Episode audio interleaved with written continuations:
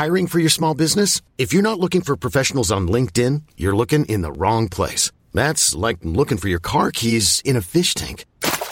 LinkedIn helps you hire professionals you can't find anywhere else, even those who aren't actively searching for a new job but might be open to the perfect role. In a given month, over seventy percent of LinkedIn users don't even visit other leading job sites. So start looking in the right place. With LinkedIn, you can hire professionals like a professional. Post your free job on linkedin dot com slash achieve today. Ryan Reynolds here from Mint Mobile. With the price of just about everything going up during inflation, we thought we'd bring our prices down. So to help us, we brought in a reverse auctioneer, which is apparently a thing. Mint Mobile Unlimited Premium Wireless. How to get thirty, thirty, how to get thirty, how to get twenty, twenty, twenty, how to get twenty, twenty, how to get fifteen, fifteen, fifteen, fifteen, just fifteen bucks a month? Sold! Give it a try at mint mobile dot com slash switch. forty-five dollars up front for three months plus taxes and fees. Promo rate for new customers for limited time. Unlimited more than forty gigabytes per month. Slows full terms at mint mobile dot com. There's never been a faster or easier way to start your weight loss journey than with Plush Care. Plush Care accepts most insurance plans and gives you online access to board-certified physicians who can prescribe F D A-approved weight loss medications like Wegovy and Zepbound for those who qualify. Take charge of your health and speak with a board-certified physician about a weight loss plan that's right for you. Get started today at plush care dot com slash weight loss. That's plush care dot com slash weight loss. plush care dot com slash weight loss.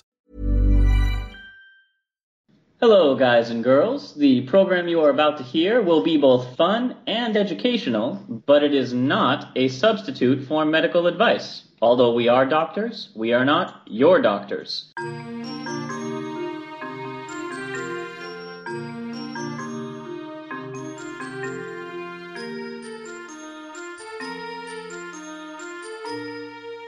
Hello and welcome to Travel Medicine. As always, I'm your friendly neighborhood internal medicine doc, Doctor J. Sorry, this is Doctor Santos, your pediatric infectious diseases Wookiee. I guess we'll just leap right into it. Less than two weeks from when you are hearing this, if I get it up on time, The Force Awakens will be out. And it seemed like the perfect time for us all to geek out and cover the medicine of Star Wars and its real-world equivalents. Now, I take on an admirable amount of geekery on this show, but there is no possible way I could do this alone. Santosh is also a certified Star Wars nerd, but even the two of us together were not enough. So Santosh and I feel that we have a pretty good empire going on here to address Star Wars medicine, but it wouldn't be fair to have the empire without bringing in a fan base or a member of the Rebel Alliance. So joining us to help nitpick all the details and bring up things we may not have thought is Crystal. Hello. Many Bothans died to bring you this information. Crystal may Aww. have killed most of them on her way over. They're the ones blowing all the snow over the Midwest right now. It has not turned into Hoth yet, although that is coming. Oh, I think you just crossed over Star Wars with Game of Thrones there. I would watch that program. Star Wars Game of Thrones? Oh, yeah. That's right. We're here to go into the medicine of a long, long time ago in a galaxy far, far away. Why don't we start with one of the first medical things that we see in Star Wars through all the movies, whether you're a fan of the originals or the parts one, two, and three, however you care to refer yes. to them. Something you well, see I refer in- to those fans as crazy people. And I refer them to the Machete Order. What is the Machete Order, Crystal? It's when you're new to Star Wars. It's a way that you go and kind of introduce a newbie to the series. One of the best parts about it is it drops episode one entirely, and Yay. it kind of gives you the first two of the originals, then kind of gives you the prequels, so you get kind of like the background of Vader, and then brings you back to the last one of the originals and wraps up the story as a whole. It's a really nice way to introduce the Star Wars series if you guys have never seen it before. So, one of the things you notice in all the Star Wars movies, no matter what order you watch them in, is the universe doesn't really have a lot of human doctors, or even alien doctors that we notice. So you wonder, how do people get medical care? Because presumably they're still getting sick. Well, one of the things we see in, I'd say, every movie are medical droids, or M D droids. Clever. Very. No, they fun. Make torture droids too, right? They do. Yeah, that was and fun. Often uh, one can take the place of the other in a pinch, especially yeah. if it's for dental work. Well, some of the droids that we saw in the various Star Wars films were, and Crystal, you'll have to correct me if I miss some of these names, but the G H seven was the droid at Polis Massa base that oversaw the medical treatment of Padme, along with a midwife droid as she gave birth to Luke and Leia. Yeah. Then there were a team of D D thirteen cybernetic surgical droids that were used to reconstruct Darth Vader after he was injured in a duel with Obi-Wan Kenobi. And two one B and F X seven, who replaced Luke's hand with a cyborg replacement after he lost it to Darth Vader on Bespin. So that's, you know, movies from both generations where you see medical droids who have access in the Star Wars universe to a range of duties while wirelessly connected to a medical facility's main computer or serve as an assistant to organic medics. Now, the question is, how close are we to this? Because I, you see the droids seem to have their own pretty effective artificial intelligence. So are the doctor droids actually running around making clinical decisions, or are there alien intelligences directing them from afar? Crystal, do you want to tell? Do you want to do Star Wars first? Because the the A I in Star Wars, I think, is some of the most human A I in the sci-fi universes, except maybe on Battlestar, right? Yeah, so, it's a little weird too, because sometimes you don't know. I wonder how the droid rights are, because if you remember that scene where Leia's giving everyone a medal, she even gives to R two. Although she skips Chewbacca, which I think is a crime. Yeah. But seems like there is some degree of autonomy and intelligence amongst the droids. Like R two doesn't listen and does his own thing and becomes the hero of the whole series, in my opinion. But he seems to, to make legitimate decisions, so I'd assume that these medical droids have some kind of decision-making process. Maybe it's just really complicated programming, so it's kind of interesting. The droids make medical diagnoses, and like when Padme was dying, the droid said something like, oh, she's medically completely healthy, but she's lost the will to live. Very strange for a computer. Like, we... You'd never hear that from the from any of the computers in like a Gene Roddenberry Star Trek universe. Yeah, you and know, I don't think the, you'd hear it from like a doctor in general either, no, right? No. no, no, sometimes I walk into the room and people have lost it. In fact, as a palliative care fellow, sometimes that's part of my job. Yeah. Is to is to determine what the will is for, for someone to, to stay alive, and it is uh, it is somewhat true that you know you have to have kind of a volition, um, especially when you're sick like that. It does help to have that little bit of oomph, but yeah, these these sentient droids of Star Wars are very far and away from any kind of artificial intelligence that we have in today. It's artificial intelligence that people dream about. Until then, all of our robots then are guided by a human hand.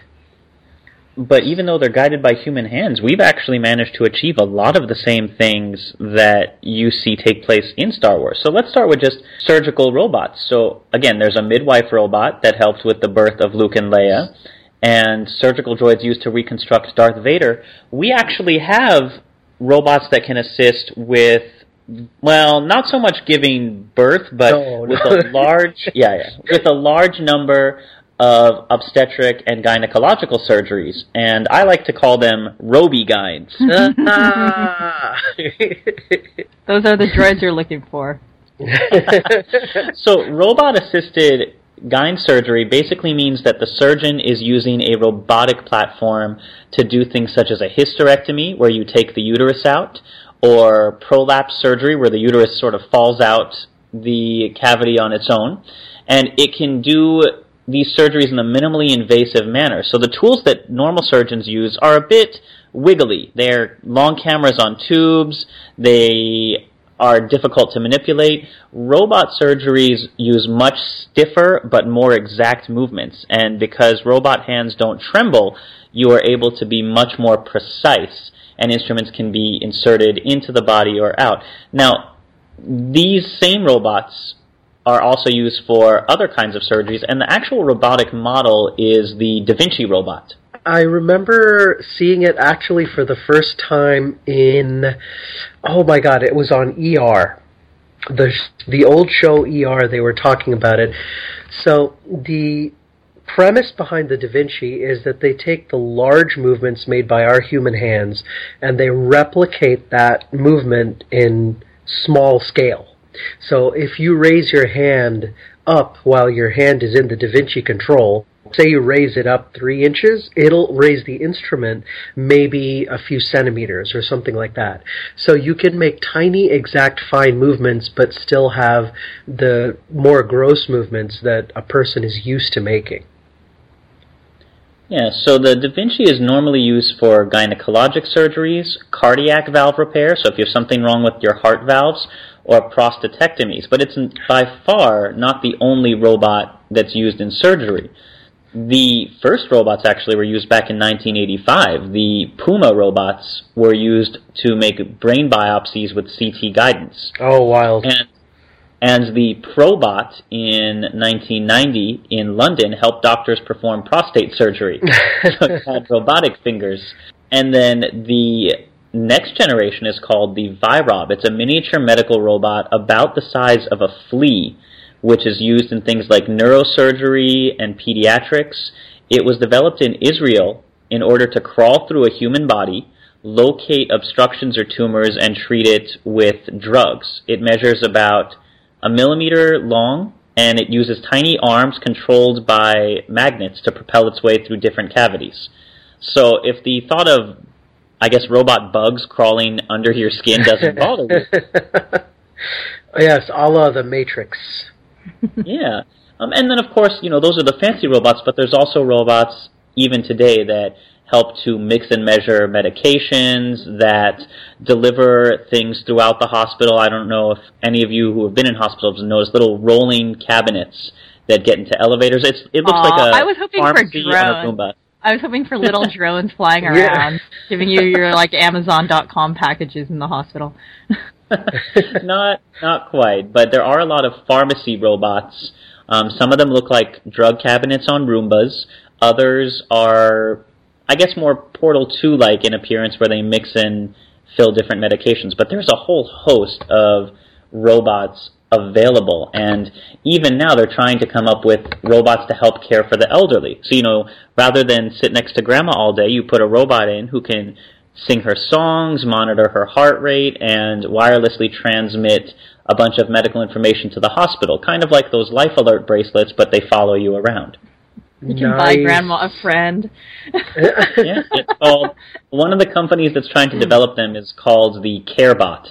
Aww. And that, the closest way I can describe it, it's by Gecko Systems. They're still working on all the algorithms, but it's like a slightly, there's no politically correct way to say this, it's like a slightly retarded C three P O. Yeah.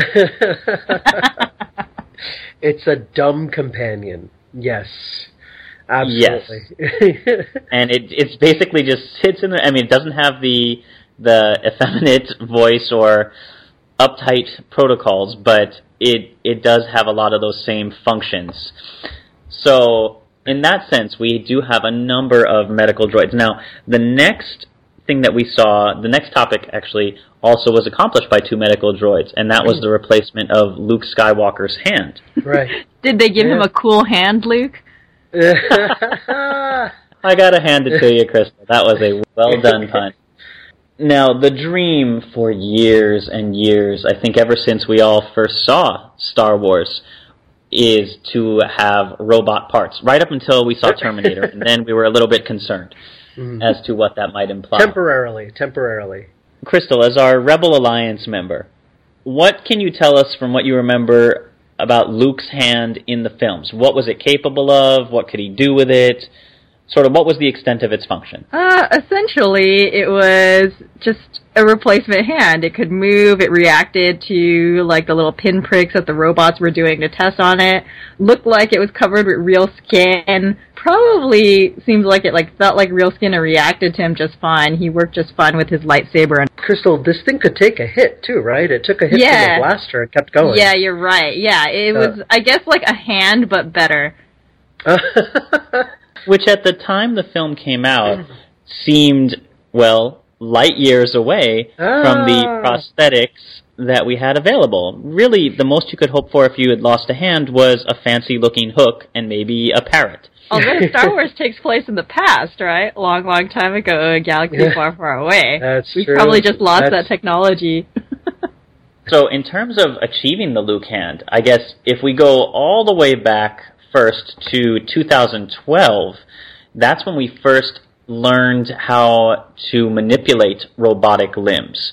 Uh, a study at the University of Pittsburgh was able to train a quadriplegic woman to manipulate a prosthetic limb just with hooking up her nerves to... Basically, she controlled it with her thoughts. Right. And in order to accomplish it back then, they had to implant two ninety-six channel microelectrodes. So they had to put two little chips in her brain that had a bunch of inputs, and then those inputs could wirelessly transmit her thoughts from her motor cortex part of her brain to this robot arm and manipulate it.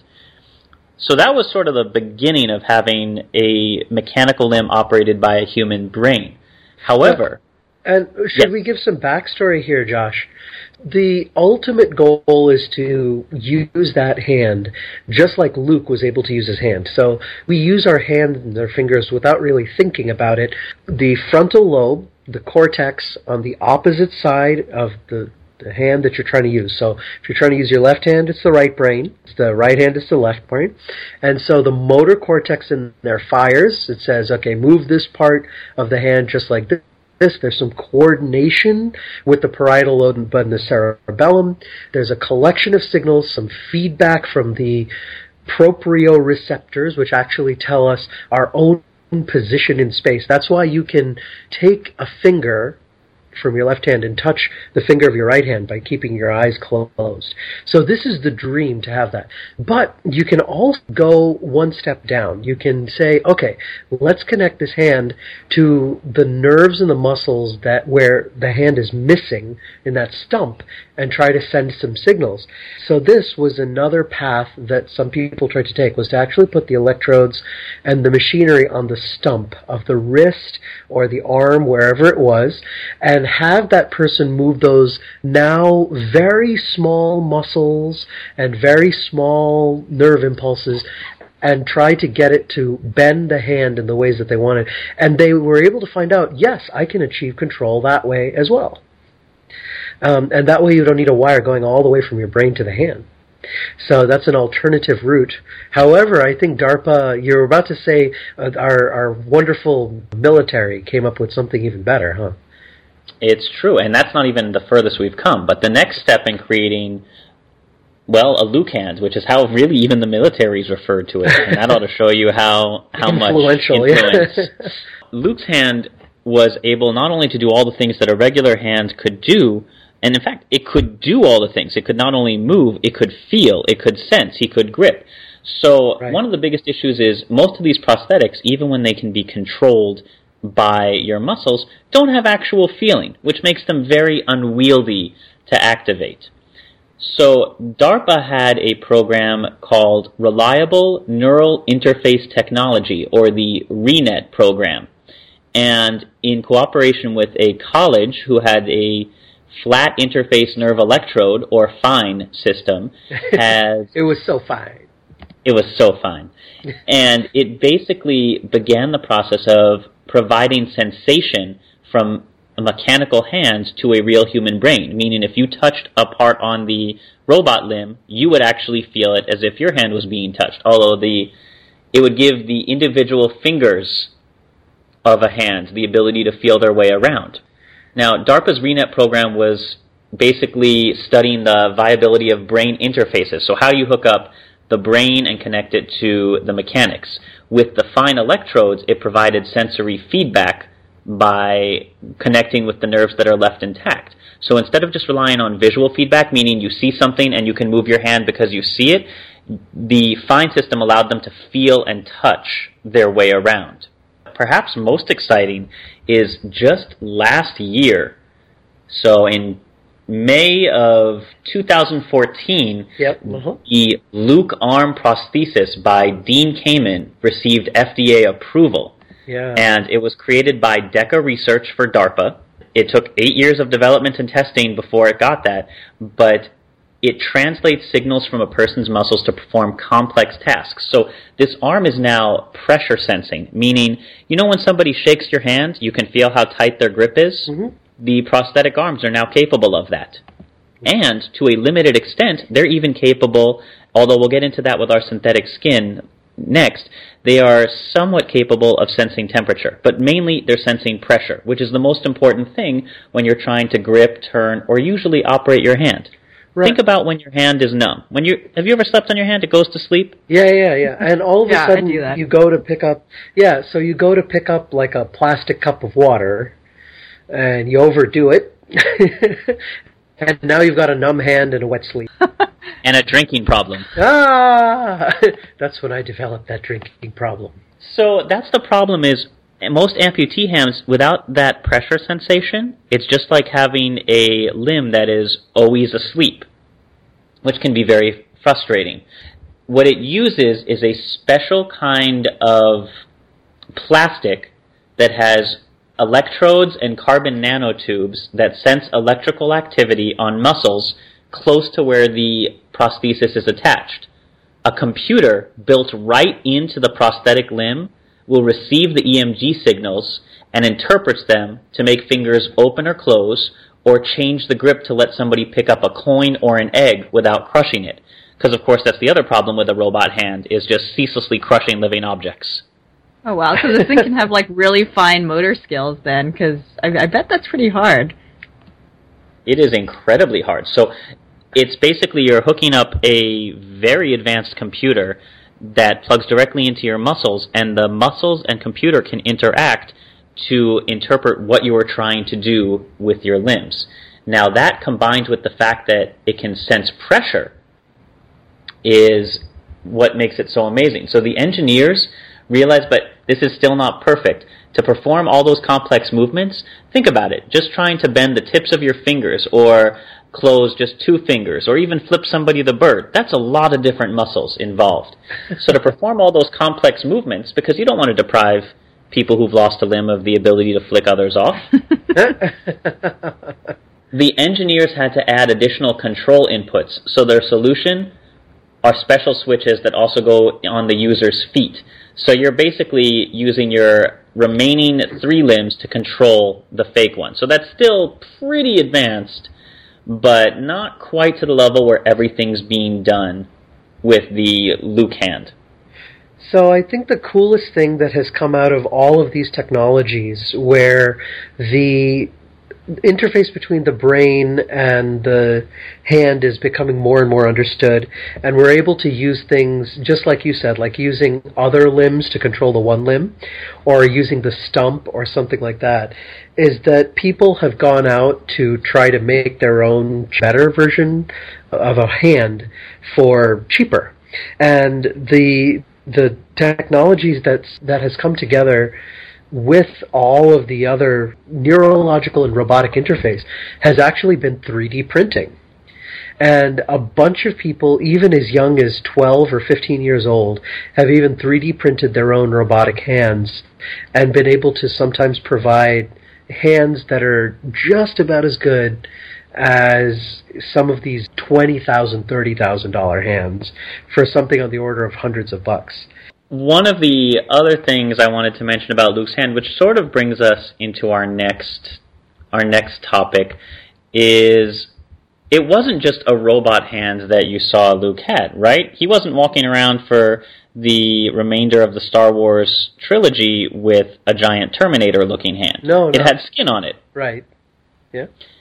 So one would say, like, all right, well, it off. Well, sure. And then he his eyes glowed red, and he had to protect John Connor. But,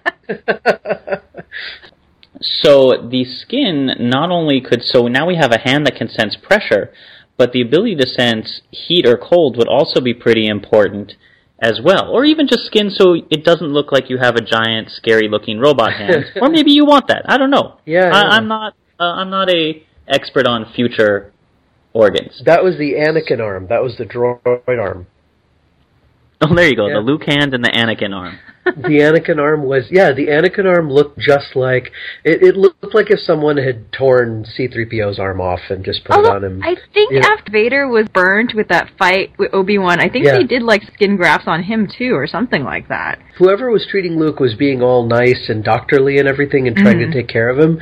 The Emperor was just trying to, it's like, make me a fighter. He like, taped oh, him up and was like, good yeah, enough. Good enough, what? It doesn't look, oh, there's no skin, oh, there's no skin on it, oh, can it destroy stuff? Oh, we're we're good, we're good. And I Moving believe on. that is the that is the origin of the phrase, good enough for government work.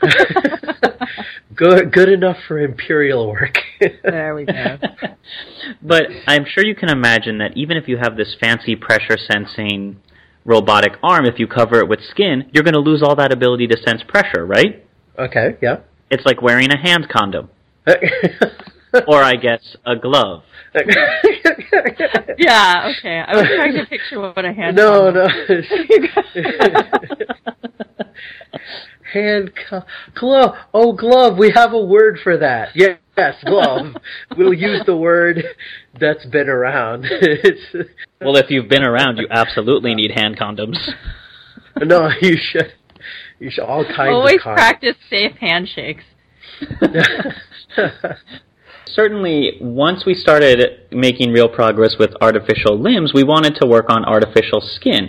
So there's actually a great article that came out in Science uh, only a month ago, well, two months, in October of this year, of two thousand fifteen, that has... It's about a skin-inspired digital mechanoreceptor, which basically means synthetic skin that can feel pressure. And it relies on, again, carbon nanotubes and even to an extent three D printed skin or a synthetic rubber for the one that's non three D printed. It's stretchy, it's flexible, it's been made of a synthetic rubber that has a micron scale, which means very tiny, structures that make it sensitive to pressure, and it's sprinkled with carbon nanotubes that conduct electricity. So when the seri- so when the material's touched, a bunch of pulses are sent from the sensor all the way to the receptor on either the limb, or could be sent, if properly connected, all the way up to the brain. So this is only being tested in labs right now where they're seeing if a, if brain cells could respond to electric pulses. So the synthetic skin was connected to a circuit, connected to a blue light, and when the skin was touched, if it worked correctly, the light would light up. And the trick now is to figure out how do you sense. So they know that circuits that are structured like the brain can respond to the skin being touched. And it basically shows brain cells would react in the same way as brains react to real skin being touched. So the whole idea of using light to stimulate brain cells is in an area of study called optogenetics, which if we can find an expert on, I would happily do an entire episode on. Yeah, but optogenetics, ultimately the goal... Yeah. Yes. No, optogenetics is absolutely fantastic. For the longest time, we thought we had to send a chemical or electrical signal straight into the cortical cell that we needed to stimulate, right? So it needed to be a, a zap or a, a biological chemical electrical, I should say ext- electrochemical movement to, you know, that cell saying, oh, something's going on here. But now those cortical cells can actually be stimulated by light.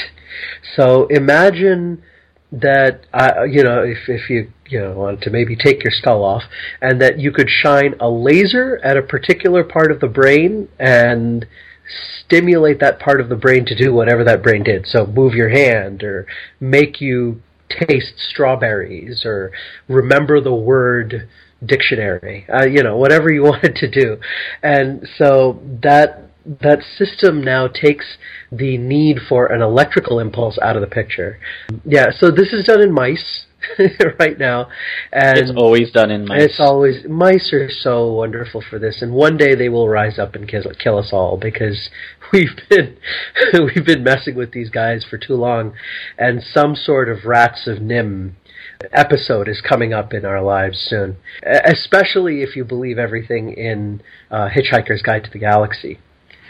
So I did want to give the props to the wonderful people it, at Stanford who put together the data in this science paper. It's it's just awesome work. So now we've moved from medical droids to the Luke hand, to synthetic skin, which, you know, again, as you were saying earlier, Santosh, we could eventually get to a point where we can just three D print our own skin. Mm-hmm. You know, how oh, come yeah. they don't use, like, cloning technology, or do they, for making fake skin? Because, I mean, you know, Star Wars, Clone Wars, Clone Troopers. Nice. Well, well, stem cell technology is being used in some ways for skin grafts, but right now it's cost prohibitive. The amount of stem cells you need to make a very small patch of skin is simply not worth it. So yeah. the ability to have three D printing with stem cells would certainly increase that process, but we need a better way to come up with organic cells, and so instead we have to create synthetic versions. Believe it or not, Crystal, the the generic way to do it is to stretch out a patch of skin that you already have, because skin is stretchy, right?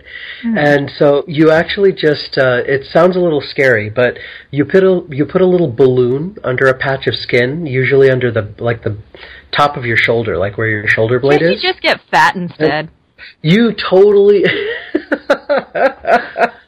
Just I mean, I feel like that would be much more pleasant. We need you to eat this pie so we can make more skin. No, that would be fantastic. There's actually some, some great places for grafts, but yeah, you, you just you stretch the skin any way you can. If you have an obese person, you actually have lots and lots of skin you can play with. But if you don't have an obese person, you have to stretch the skin. So you actually just place a little balloon under there, and then you you inflate it every now and again until the skin gets stretched.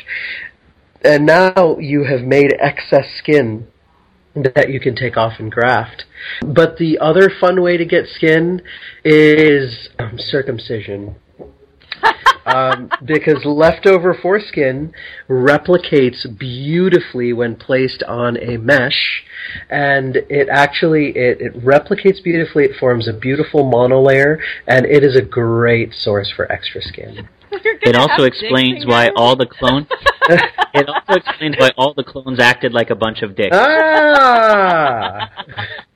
I'm just picturing Luke with a bunch of dick fingers now. This is terrible. Just, well, it would be one big, you know, because it would be continuous kin. I'm going to stop.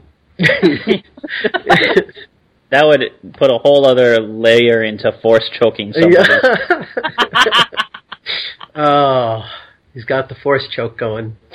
I wonder, which which hand was it, by the way, guys, that he, he got? Right hand. It was his right hand, so I'm wonder. I'm hoping those pressure sensors were okay for happy, happy, fun time. Yeah, I think it's sure... actually like, tested like how sensitive his hands were, right? I, I, like I'm trying to like run through the scene in my mind. It's been a little while since I've seen it. Right. I think they even like, pinprick it, his fingers like. Yeah, so they actually see. So pinprick is pain, and those nerve fibers are the same ones that sense temperature, which are different from pressure. But pressure is important because you know if you wanted to get a grip on his thing, but not like too tight of a grip. Yeah, hopefully the pressure sensors worked well. Well, you bring up an excellent... As long as we're talking about force choking, I think we should go to the universe's most famous force choker, Darth Vader. Yay! Now, when it comes to medical technology, Darth Vader is somebody I have always found just immensely fascinating, even above and beyond his dark side and his evilness. The man is a walking hospital. Yeah, yeah. He is. Yeah, he's he's, he's actually like a walking robot man, right? Yeah, he's a walking life support system. He's like uh, he's actually what Dick Cheney would be if we had all of the because Dick Cheney was dragging around a heart in a box for a while. Remember that? Yeah. He yeah he had a ventricular assist device. He Darth Vader walking. made it way more stylish because he, he had did. it all in black. And a cape. and, a cape, and he didn't have to drag a cart, yeah. Okay, so, Crystal, why don't you review for us what were Darth Vader's exact injuries? When he when he transformed from Anakin to Vader, what actually happens to him at the end of the movie, for those of us who maybe have refused to watch episodes one, two, and three? Uh, long story short, Obi-Wan had the high ground, which gave him plus one agility. He went and he kicked Anakin's ass, essentially. Well, there were lots of other things involved and a lot of C G I. Anakin got lava'd a lot. How many limbs cut off? Almost all of them, right? Yeah, one arm, one leg, and he was trying to pull himself along, and, and he got oh, lava'd. Yeah. That's right, yeah. So two, double amputation, and uh, Josh, I'd say thermal injury from lava, including let's inhalation. Start, yeah, the inhalation, that was key. So let's start with his injuries before we get to the suit. So yeah, you're right. During his duel with Obi-Wan on Mustafar, which is a planet I love saying, Mustafar. Mustafar, Mustafar, Mustafar. Ooh, no, it gives me shivers. Yeah. But you he, are the one did. true king.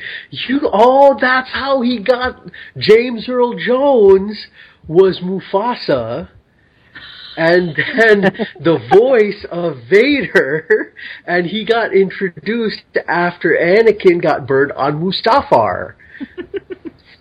If you want to really enjoy yourself, do yourself a favor and watch the clips of the guy who plays Vader actually using his voice before they dubbed James oh, Earl yeah. Jones. Oh, really? So good. It's, it, find those rebels right now! This is very irritating. It's it's ridiculous. It's like Spaceballs, but actual Star Wars. But let's let's go into Vader's burns. So, yeah, he had badly burned tissue, which I imagine could happen if you get burned by lava. Yes. Force or no force.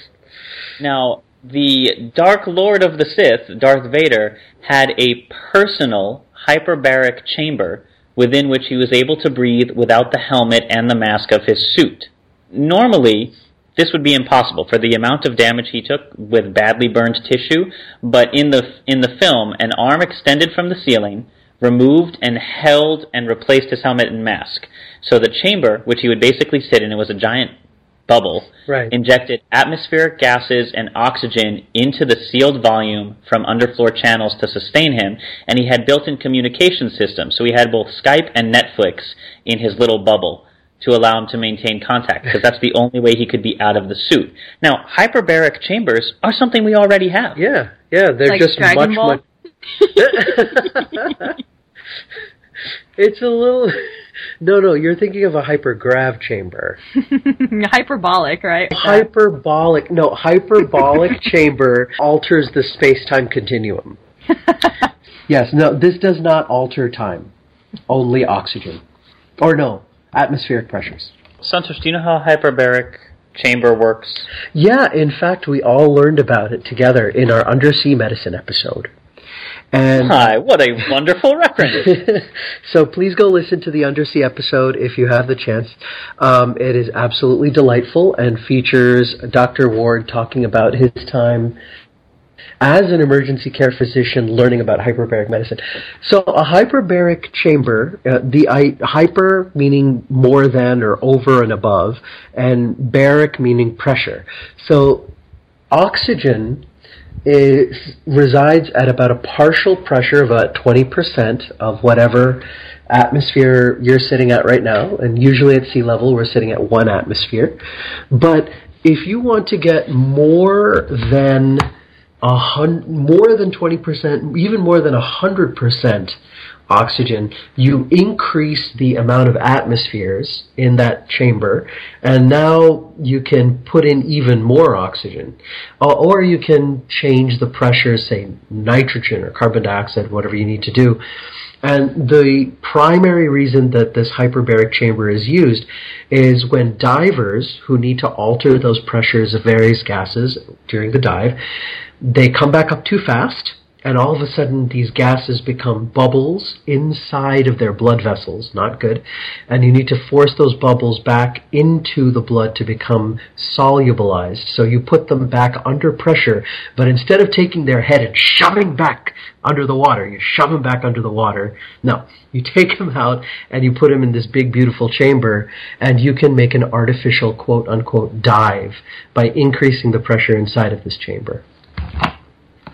With the basic theory meaning burned skin has much poorer oxygen flow because you have destroyed a lot of that surface area and vessels and things like that, so it may still have flow, mm-hmm. but it's very compromised. So by increasing the amount, by basically forcing oxygen in, yeah. you can heal or treat burn tissue and allow it to get as much oxygen as it would if it had normal structure and function. Right, and this has actually been tried with things like gangrenous limbs, too. So not limbs that have been burned, but have maybe been starved of oxygen for a while because of a blood clot. That's how he was able to survive outside.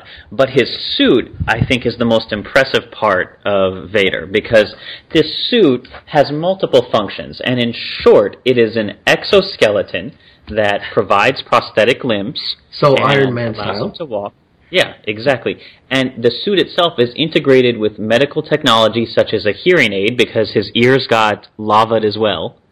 It has I V feeding tubes, because with burns that bad, he probably would have a lot of digestive issues. He may have had some esophageal burns. We don't know what happened to him. So he could so have can, feeding tubes yes. okay. for medication and pain. And, of course, that respirator. The famous respirator. Although, I now, guess if he has the feeding tubes, I wonder how he uses the restroom. Does Does it take him a long time to get out of that suit, or does he just go in the suit? He he might just he go might in the actually suit. have a Foley. He might have a Foley and a colostomy bag built into the suit. Yeah. There you go. The complete Automatic. package. And and if they're really good about it, just like the slip suits in Dune, it'll recycle the fluids for him. Oh yeah. So, you know, despite extensive reading into what actually makes up Vader's suit, surprisingly, most of the people interested in Star Wars are not as focused on the medical technologies as we are.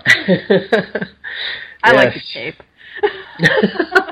I don't know why I always, every time I see cape, I think of the little girl, the woman from Incredibles.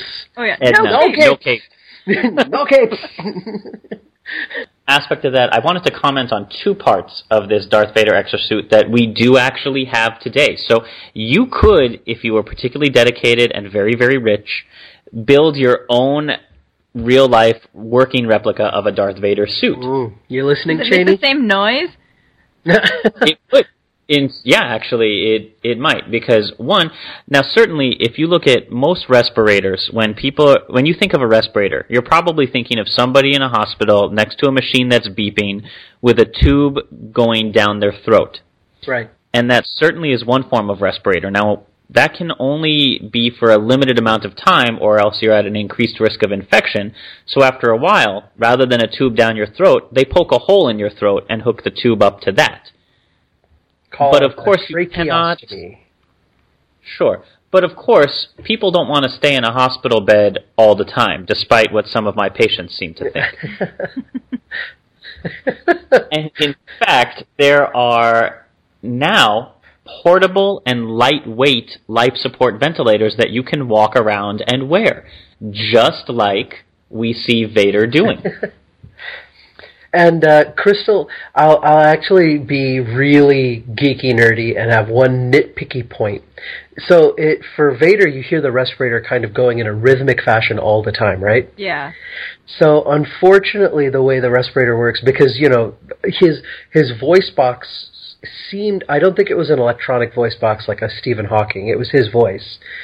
So in order to power that, if it was still using his lungs and everything like that, he would ha- he would sound very weird, because he would have to go, Luke, I am your, you know, like it was. Yeah, that's true. Although, you know, when he was yeah. dying in, in Luke's in, arms, yeah, yeah, he did kind of breathe funny. He had to take a breath every time he wanted to speak, but I think there must have been some other tech at work that was able to allow him to respire but speak like mid-breath, you know, without having to inhale, which is a very strange thing. For all you know, he was being dubbed. You take that back. No, I'm saying, well, I mean, he was being dubbed, but I meant in that perhaps all his speech was on a slight delay. He would talk on the normal breathing pattern, but then the suit would translate it on a slight lag. Oh, I see. To make it sound more regular so he doesn't sound... Right. If he had, say, a sub-vocal mic built into the suit. That's what I'm telling you. This yeah. suit fascinates me. Like, I want an, I want the specs for what exactly is this portable keeping him alive. But but back to the to the respirator itself. Sure. Now, again, you might be wondering who's using portable respirators, right. aside from, you know, Sith Lords in training. And the question is people who suffer from neuromuscular diseases. So people who may have muscular dystrophy or Lou Gehrig's. Cerebral, or Lou Gehrig's or cerebral palsy. Mm-hmm. Um, other adult and childhood people who have muscle control, where basically your muscles begin to fail as you get older.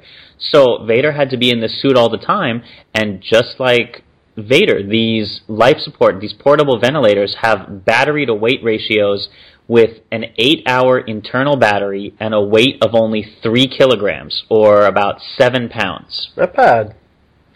Two optional external batteries give somebody wearing this respirator a total runtime of twenty-four hours. Okay. So people who are chronically ill and may otherwise have to be in a hospital can get away for an entire day at a time. That's enough time to go to Disneyland and yeah. ride the hyperspace mountain.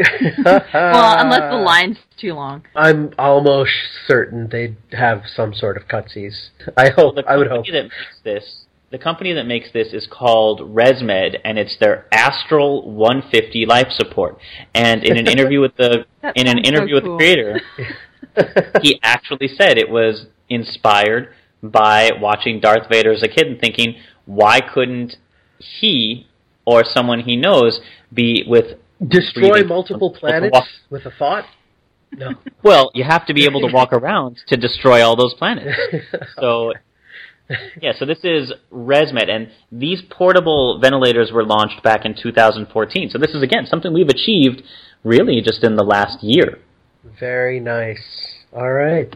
I'm so happy that they're doing that. But if now, they start setting up mining operations for massive amounts of metal and or post a moon-sized uh, blueprint somewhere that gets leaked, I've got my eye on it.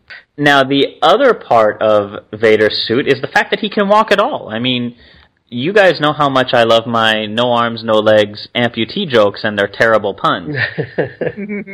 But realistically, how do you have a guy with only one leg be moving around? And that's Vader's exosuit. And what we have is an actual biologically inspired smart suit that could either hook onto... So they've used these to actually help paraplegics or people who have no feeling or sensation in limbs. Right. And one of the able to walk. Yeah, one of the most famous recent examples was during uh, the FIFA World Cup. The ceremonial first kick was actually given by a paraplegic using an exosuit.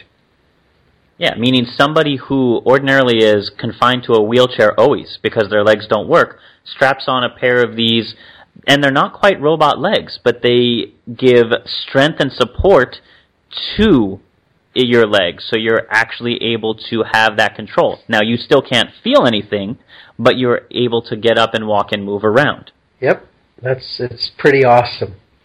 And, of course, that was also developed initially by DARPA and their Warrior Web program. So DARPA is actually planning on using this type of technology to not, you know, it's wonderful to help paraplegics live, but they're actually augmenting soldiers by putting them in these exosuits, which could actually give them endurance so they could march or walk for longer without getting fatigued, uh, speed or strength. So that's the ultimate goal of that exosuit program. It's like Iron the, Man all over. Technology for war. Yeah. Oh, man. And then, well, actually, these were already developed for war, and now they're being brought into the peaceful right. market. That's usually the way it goes, is that something's used to kill something, and then someone goes, wait, you can use this to not kill people. And they're mm-hmm. like, oh, really? Okay. Like, can I sell no. it? Okay. So that kind of wraps up the part of this where we talk about real-world equivalent. As always, if you have any feedback or if you have any questions as an audience, by all means, please submit them. If you disagree with our nerdy, nerdy answers. It's very well, if true. You have any questions, comments, or concerns, please leave them on our Facebook page at facebook.com slash travel medicine podcast. If you'd prefer to harass us individually, we're on Twitter. I'm at Doctor J Comedy. Santosh is at Toshifro. Ward has no clue what's going on, but you can harass him at Travel and Medicine. Our music is composed by Rachel Ledger. And guys, until next time, as always, happy travels, and may the Force be with you. Always. Oh.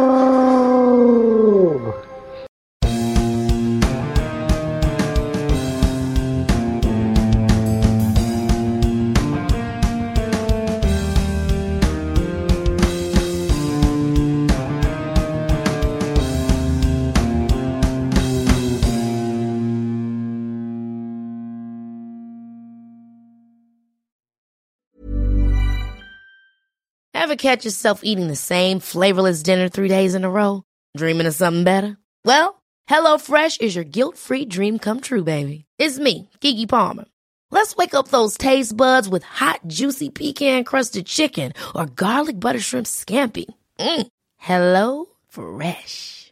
Stop dreaming of all the delicious possibilities and dig in at HelloFresh dot com. Let's get this dinner party started. Planning for your next trip? Elevate your travel style with Quince. Quince has all the jet-setting essentials you'll want for your next getaway, like European linen, premium luggage options, buttery soft Italian leather bags, and so much more. And is all priced at fifty to eighty percent less than similar brands. Plus, Quince only works with factories that use safe and ethical manufacturing practices. Pack your bags with high-quality essentials you'll be wearing for vacations to come with Quince. Go to quince dot com slash pack for free shipping and three sixty-five day returns.